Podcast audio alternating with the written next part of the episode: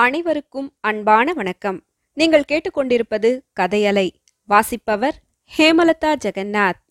திரு கல்கி எழுதிய நாடகக்காரி. சென்ற ஆண்டில் சோழ நாட்டில் கடும் புயலுடன் சேர்ந்து வந்த பெருமழையை பற்றி நேயர்களுக்கு நினைவிருக்கலாம். சிலர் அதை கடவுளின் கருணை மழை என்றனர். வேறு சிலர் இப்படி பயங்கரமான புயலில் ஏறிக்கொண்டுதானா வர வேண்டும் இனிய செந்தமிழையொத்த மெல்லிய தென்றல் காற்றிலே மிதந்து வரக்கூடாதா? என்றனர். அவரவர்களுக்கு நேர்ந்த சௌகரிய அசௌகரியங்களை பொறுத்து எதையும் முடிவு செய்வதுதான் மானிட இயற்கை. எனக்கு அச்சமயம் கடவுளின் கருணையின் பேரில் வந்த கோபம் இவ்வளவு அவ்வளவு என்று சொல்ல முடியாது. ஏனெனில் அக்கருணையின் காரணமாக நான் நள்ளிரவில் மாயவரத்துக்கும் சீர்காழிக்கும் நடுவில் அகப்பட்டு கொண்டு திண்டாடும்படி நேர்ந்தது. கதையோ கட்டுரையோ விறுவிறுப்பாக ஓட வேண்டுமென்றால் அதை ரயிலிலே ஆரம்பிக்க வேண்டும் என்று சொல்வதுண்டு. இந்த கதை என்னமோ ரயிலிலேதான் ஆரம்பமாகிறது. அதிலும் சிலோன் போட் மெயிலில் ஆரம்பமாகிறது. ஆனாலும் என்ன பயன்? அதிவிரைவாக செல்ல வேண்டிய அந்த ரயில் சீர்காழிக்கும் வைத்தீஸ்வரன் கோயிலுக்கும் நடுவில் மூன்று மணி நேரம் ஸ்தம்பித்து நின்றுவிட்டது. ஸ்தம்பித்து நின்றது என்றா சொன்னேன்? அர்த்தமில்லாத வழக்கச் சொற்கள் அப்படியாக நம்மை அடிமைப்படுத்தி விடுகின்றன நாம் ஏறியிருந்த போட்மையில் முன்னாலும் போகாமல் பின்னாலும் போகாமல் நின்றதே தவிர ஸ்தம்பித்து நிற்கவில்லை. மணிக்கு எண்பது மைல் வேகத்தில் அடித்த புயற்காற்று அதை தாக்கிக் கொண்டிருக்கும் போது ரயில் எப்படி ஸ்தம்பித்து நிற்க முடியும்? பூமிக்குள்ளே நெடுந்தூரம் வேர்விட்டு நிலை பெற்றிருந்த பெரிய பெரிய மரங்களெல்லாம் தடால் தடால் என்று கீழே விழுந்து கொண்டிருந்த போது ரயில் மட்டும் எப்படி அசையாமல் இருக்க முடியும்? ரயில் இப்படியும் அப்படியும் ஆடிக்கொண்டுதான் இருந்தது. ரயிலுக்குள் இருந்தவர்களின் உயிர்களும் ஊசலாடி கொண்டிருந்தன. இப்படி மூன்று யுகம் போல் கழிந்த மூன்று மணி நேரத்துக்கு பிறகு ரயில் பின்னோக்கி செல்லத் தொடங்கியது. மிக மிக மெதுவாக ஊர்ந்து சென்று காலை ஐந்து மணிக்கு மாயவரம் ரயில் நிலையத்தை அடைந்தது. சீர்காழிக்கும் கொள்ளிடத்துக்கும் நடுவில் ரயில் பாதை மிகவும் சேதமாகிவிட்டபடியால் இனி மூன்று நாள் அந்த பக்கம் ரயில் போவதற்கில்லை என்றும் சென்னைக்கு போகிறவர்கள் திருச்சிக்கு திரும்பி போய் அங்கிருந்து விருத்தாச்சலம் வழியாக போக வேண்டுமென்றும் மாயவரத்தில் சொன்னார்கள். இதனால் எனக்கு ஏற்பட்ட மனச்சோர்வுக்கு அளவில்லை. ஆண்டவன் கருணை இப்படியா நம்மை சோதிக்க வேண்டும் என்று கிளேசப்பட்டு கொண்டு திருச்சிக்கு திரும்பி போன முதல் ரயிலில் ஏறினேன். அற்ப அறிவு படைத்தவர்களாகிய மானிடர்கள் நன்மை என்று குதூகலிக்கிற காரியங்கள் பெரும் தீமையாக முடிகின்றன. அவர்கள் தீமை என்று நினைத்து வருந்தும் காரியங்களிலிருந்து எதிர்பாராத நன்மைகள் விளைகின்றன. ஏற்கனவே பல முறை இந்த உண்மையை வாழ்க்கை அனுபவத்தில் கண்டிருந்தும் அச்சமயத்தில் மறந்து போனேன். ஐயம்பேட்டை ரயில் நிலையத்தை அடைந்தபோதுதான் இருள் நீங்கி ஒளி உண்டாயிற்று. ஐயம்பேட்டை கந்தப்ப பிள்ளையும் அவருடைய தவுல் வாத்தியமும் என் வண்டியில் ஏறி அமர்ந்ததும் அவருடைய தவுல் வாத்தியத்தின் இடிமுழக்க நாதத்தைப் போலவே இறைவன் கருணையின் உண்மை இயல்பு என் உள்ளத்தில் வெடித்துக்கொண்டு உதயமாயிற்று. வருக வருக. அகில பூமண்டல தௌல்வாத்திய ஏக சக்கராதிபதியே வருக என்று முகமன் கூறி கந்தப்ப பிள்ளையை வரவேற்றேன். திருவழுந்தூர் சிவக்கொழுந்து வீணை பவானி போன்ற அருமையான கதைகளை சொன்னவரை இம்மாதிரி சந்தர்ப்பத்தில் பார்த்தால் உற்சாகம் பீறிக்கொண்டு கிளம்புவதற்கு கேட்பானேன். ரயிலும் உற்சாகமாக ஊதிக்கொண்டு கிளம்பியது. ஐயம்பேட்டை கந்தப்பனும் சென்னைக்குதான் வருகிறார் என்று அறிந்ததும் என் மனச்சோர்வெல்லாம் பறந்துவிட்டது. நான் சீர்காழி வரையில் போய் திண்டாடி விட்டு திரும்பியதைப் பற்றி சொன்னேன். அவர் புயலினால் அந்த பக்கத்தில் விளைந்த சேதங்களைப் பற்றி சொன்னார். பிறகு இன்னல் கூட்டி இன்பம் ஊட்டி இந்திரஜால வித்தை காட்டி என்று முனகும் குரலில் பாடி நிரவல் செய்யத் தொடங்கினார். திடீரென்று நிரவலை நிறுத்தி ஆமா ஆண்டவனுக்கு இதெல்லாம் இந்திரஜால வித்தை. அனுபவிக்கிற நமக்கோ சொல்ல முடியாத அவஸ்தை என்று சொன்னார். ஏதோ ஒரு கதையை மனத்தில் வைத்துக்கொண்டுதான் அவர் இப்படி பேசுகிறார் என்று ஊகித்து கொண்டேன். ஐயம்பேட்டை கந்தப்பன் தம் வாழ்க்கையில் கண்டு கேட்ட வரலாற்றைத்தான் சொல்லுவார்.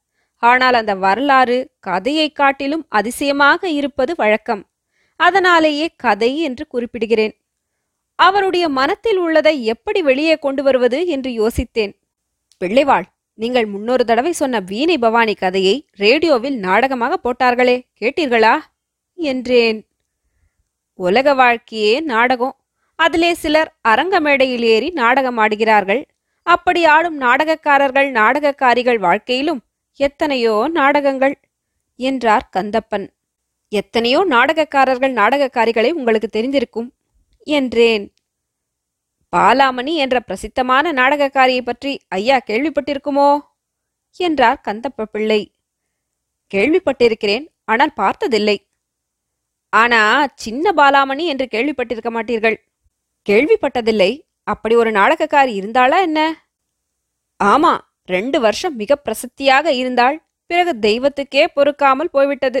ஆனால் தெய்வத்தை சொல்லி என்ன பயன்? மனிதர்களுடைய அறிவீனத்துக்கு தெய்வம் என்ன செய்யும்?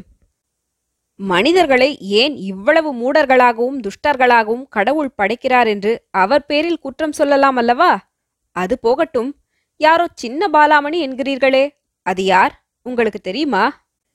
ஏழு வயது முதல் எடுத்து வளர்த்தவனாயிற்றே. எனக்கு தெரியாமல் எப்படி இருக்கும்? என்றார் கந்தப்ப பிள்ளை இன்னும் சில கேள்விகள் அவரை கேட்டு தூண்டிய பிறகு கந்தப்பன் கதையை கூறலானார்.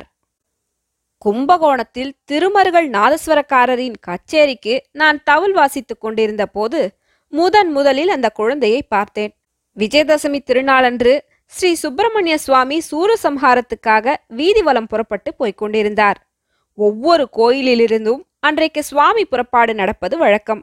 ஆனாலும் சின்ன கடைத்தெரு வியாபாரிகள் அந்த கடைத்தெருவில் இருந்த சிறிய கோயிலில் நடத்தி வைத்த உற்சவம்தான் ஊரிலே பிரமாதப்படும். நவராத்திரி ஒன்பது நாளும் உற்சவம் நடத்துவார்கள். ஒவ்வொரு தினமும் சங்கீத கச்சேரிகளும் நாதஸ்வர கச்சேரிகளும் நடைபெறும். விஜயதசமிக்கு ஒவ்வொரு வருஷமும் நமது தமிழ்நாட்டிலேயே மிக பிரசித்தி அடைந்த நாதஸ்வர கோஷ்டியை பல மாதங்களுக்கு முன்பே ஏற்பாடு செய்து விடுவார்கள். சின்ன கடைத்தெரு வியாபாரிகள் அழைத்துவிட்டால் நாதஸ்வர வித்வான்களும் அதை ஒரு பெருமையாக கருதுவார்கள். வேறு யார் அதிக பணம் கொடுத்து கூப்பிட்டாலும் போக மாட்டார்கள். கடைத்தெரு முழுவதும் அன்று அமோகமாக அலங்கரிக்கப்பட்டு காட்சியளிக்கும். பல இடங்களில் பந்தல் போட்டிருப்பார்கள். ஒவ்வொரு பந்தலிலும் நாதஸ்வர கோஷ்டியா நின்று வாசிக்க வேண்டும். அந்நாளில் கும்பகோணத்தாரின் சங்கீத ரசனைக்கு இணையே கிடையாது போங்கள். எவ்வளவோ அற்புதமாக முன்னலங்காரமும் பின் அலங்காரமும் செய்து முருகனை எழுந்தருள பண்ணுவார்கள். ஆனாலும் சுவாமி தரிசனம் செய்யும் கூட்டத்தை காட்டிலும் நாதஸ்வர கோஷ்டியை சூழ்ந்து நிற்கும் ஜனக்கூட்டம்தான் அதிகமா இருக்கும். அன்றைக்கு இவ்வாறு ஒவ்வொரு பந்தலிலும் நின்று நின்று நாதஸ்வர கச்சேரி நடந்து கொண்டிருந்த போது கச்சேரியை தொடர்ந்து வந்து கேட்டுக்கொண்டிருந்தவர்களில் ஒரு சிறிய பெண் குழந்தையை பார்த்தேன். அந்த சிறு குழந்தை கூட்டத்தில் எப்படியோ புகுந்தடித்து கொண்டு வந்து எல்லாருக்கும் முன்னால் வந்து நின்றது. இது என் கவனத்தை கவர்ந்தது. நாதஸ்வர இசையை கேட்டுக்கொண்டு அந்த குழந்தை சில சமயம் பூரித்து மலர்ந்த முகத்துடனே காணப்படும். சில சமயம் தமிழ் வாத்தியத்தில் கவனம் செலுத்தி கையினால் தாளம் போட்டுக்கொண்டிருக்கும் இன்னும் சில சமயம் மகுடி வாத்தியத்தை கேட்டு பாம்பு படம் எடுத்து ஆடுமே அம்மாதிரி கண்களை பாதி மூடிக்கொண்டு தலையை லேசாக ஆடிக்கொண்டு நிற்கும். சில சமயங்களில் அதன் உடம்பு முழுவதுமே ஆடும். தாமரை குளத்தில் லேசாக காற்றடிக்கும் போது பாதி மலர்ந்தும் மலராமலும் இருக்கும் தாமரை புஷ்பம் அதன் நீண்டு உயர்ந்த தண்டுடன் ஆடுமே அந்த காட்சி எனக்கு நினைவுக்கு வரும். திருமருகல் நாதஸ்வரக்காரர் அன்றைக்கு அபாரமாகத்தான் வாசித்துக் கொண்டிருந்தார். ஆனால் என்னுடைய நினைவு முழுவதும் அந்த சிறு பெண் குழந்தையின் பேரிலேயே இருந்தது. ஒவ்வொரு பந்தலுக்கும் நாதஸ்வர கோஷ்டி வந்து நின்றவுடனே நான் அந்த குழந்தை வந்து விட்டதா? என்று பார்த்து கொண்டிருப்பேன். கூட்டத்தை விலக்கிக் கொண்டு அந்த குழந்தை முன்னால் வந்து நின்ற பிறகுதான் எனக்கு என்னுடைய வாசிப்பில் கவனம் செல்லும். அப்போது அந்த பெண்ணின் பரவசமான முகத்தோற்றத்தை பார்த்து கொண்டுதான் வாசிப்பேன். ஊர்வலம் முடிந்து சுப்பிரமணிய சுவாமி சூரசம்ஹாரம் செய்யும் இடத்துக்கு வந்து சேர்ந்துவிட்ட பிறகு நான் என் தவுல் வாத்தியத்தை சிஷ்ய பிள்ளையிடம் எடுத்து கொடுத்துவிட்டு அந்த குழந்தையை அருகில் அழைத்து உன் பேர் என்ன குழந்தை? என்று விசாரித்தேன். என் பேரு நீலமணி என்றது அந்த குழந்தை. உன் அப்பா அம்மா யாரு? என்று கேட்டேன். அப்பா இல்ல அம்மா மட்டும்தான் இருக்கிறாள். எங்க வீட்டுக்கு வருகிறீரா மாமா? அழைத்து போகிறேன். அம்மாவுக்கு உடம்பு சரியில்லை. நீங்க வந்து பார்த்தா ரொம்ப சந்தோஷப்படுவாள் என்றது அந்த குழந்தை. ஆகட்டும் அம்மா வருகிறேன் என்று வாக்கு கொடுத்து விட்டேன். அப்படிப்பட்ட சங்கீத ரசனையுள்ள குழந்தையை பெற்ற தாயாரை பார்க்க எனக்கும் ஆவல் உண்டாகியிருந்தது. என்னுடைய பதிலை கேட்டுவிட்டு அந்த குழந்தை குதூகலமாக குதித்துக்கொண்டு ஓடிப்போய்விட்டது. பிறகு பக்கத்தில் இருந்தவர்களை விசாரித்ததில் நான் வருகிறேன் என்று வாக்கு கொடுத்தது அவ்வளவு உசிதமான காரியம் அல்ல என்று தெரிந்தது. அந்த குழந்தையின் தாயாருக்கு மரகதமணி என்று பெயர். சங்கீதத்தில் கொஞ்சம் பயிற்சி உண்டு. சில காலம் கச்சேரிகள் கூட செய்து கொண்டிருந்தாள். தனிகர் ஒருவர் சிநேகமானார். கல்யாணம் செய்து கொண்ட மனைவியைப் போலவே அவளை வைத்து பராமரிப்பதாக சொன்னார். மரகதமணி சங்கீத கச்சேரி செய்வதை விட்டுவிட்டாள். சில காலம் அந்யோன்யமாகத்தான் இருந்தார்கள். இந்த மாதிரி சிநேகமெல்லாம் அநேகமாக எப்படி முடியும் என்பது தெரிந்த விஷயமே அல்லவா? சில வருஷங்களுக்கெல்லாம் ஏதோ காரணத்தினால் ஒருவருக்கொருவர் பிடிக்காமல் போய்விட்டது. தனிகர் மரகதமணியின் வீட்டுக்கு வருவதை நிறுத்திவிட்டார். பெரிய ஆஸ்தி படைத்த செல்வர். அந்த பெரிய ஆஸ்தியிலிருந்து ஏதோ கொஞ்சம் மரகதமணிக்கு எழுதி வைத்து விடுவதாக சொல்லிக் கொண்டிருந்தாரே தவிர காரியத்தில் நடைபெறவில்லை. கடைசியாக அவர் இம்மாதிரி தொல்லைகளுக்கு இடமில்லாத மறு உலகத்துக்கு போய்விட்டார். மரகதமணி தன் சின்னஞ்சிறு குழந்தையுடன் வறுமை வாழ்க்கை நடத்தி வந்தாள். எப்படியோ காலம் போய்க் கொண்டிருந்தது. மனக்கவலையினால் உடம்பிலும் நோய் வந்துவிட்டது.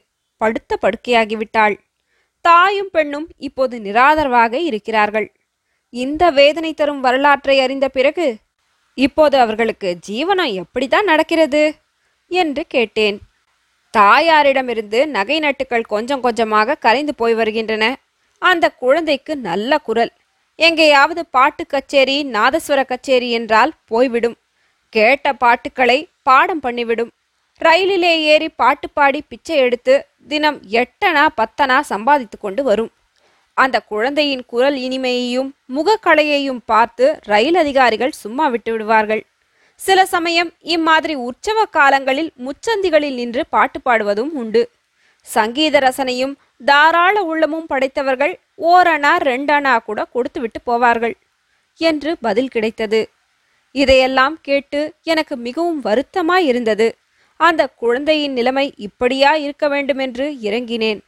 ஆனாலும் இம்மாதிரி இடங்களுக்கு உதவி செய்வதாக எண்ணி போனாலும் ஏதாவது சங்கடத்தில் வந்து முடியும் என்று நினைத்து அங்கே போகும் எண்ணத்தை விட்டுவிட்டேன். உள்ளூரிலும் சரி வெளியூரிலும் சரி கடவுள் அருளால் எனக்கு நல்ல அந்தஸ்து ஏற்பட்டிருந்தது. கௌரவம் வாய்ந்த பெரிய மனிதர்களின் சிநேகம் கிடைத்திருந்தது. அசட்டுத்தனமாக எங்கேயாவது போய் காலை விட்டுக்கொண்டு வீண் தொல்லைக்கு ஆளாகக்கூடாது என்று மனத்தை உறுதிப்படுத்திக் கொண்டேன்.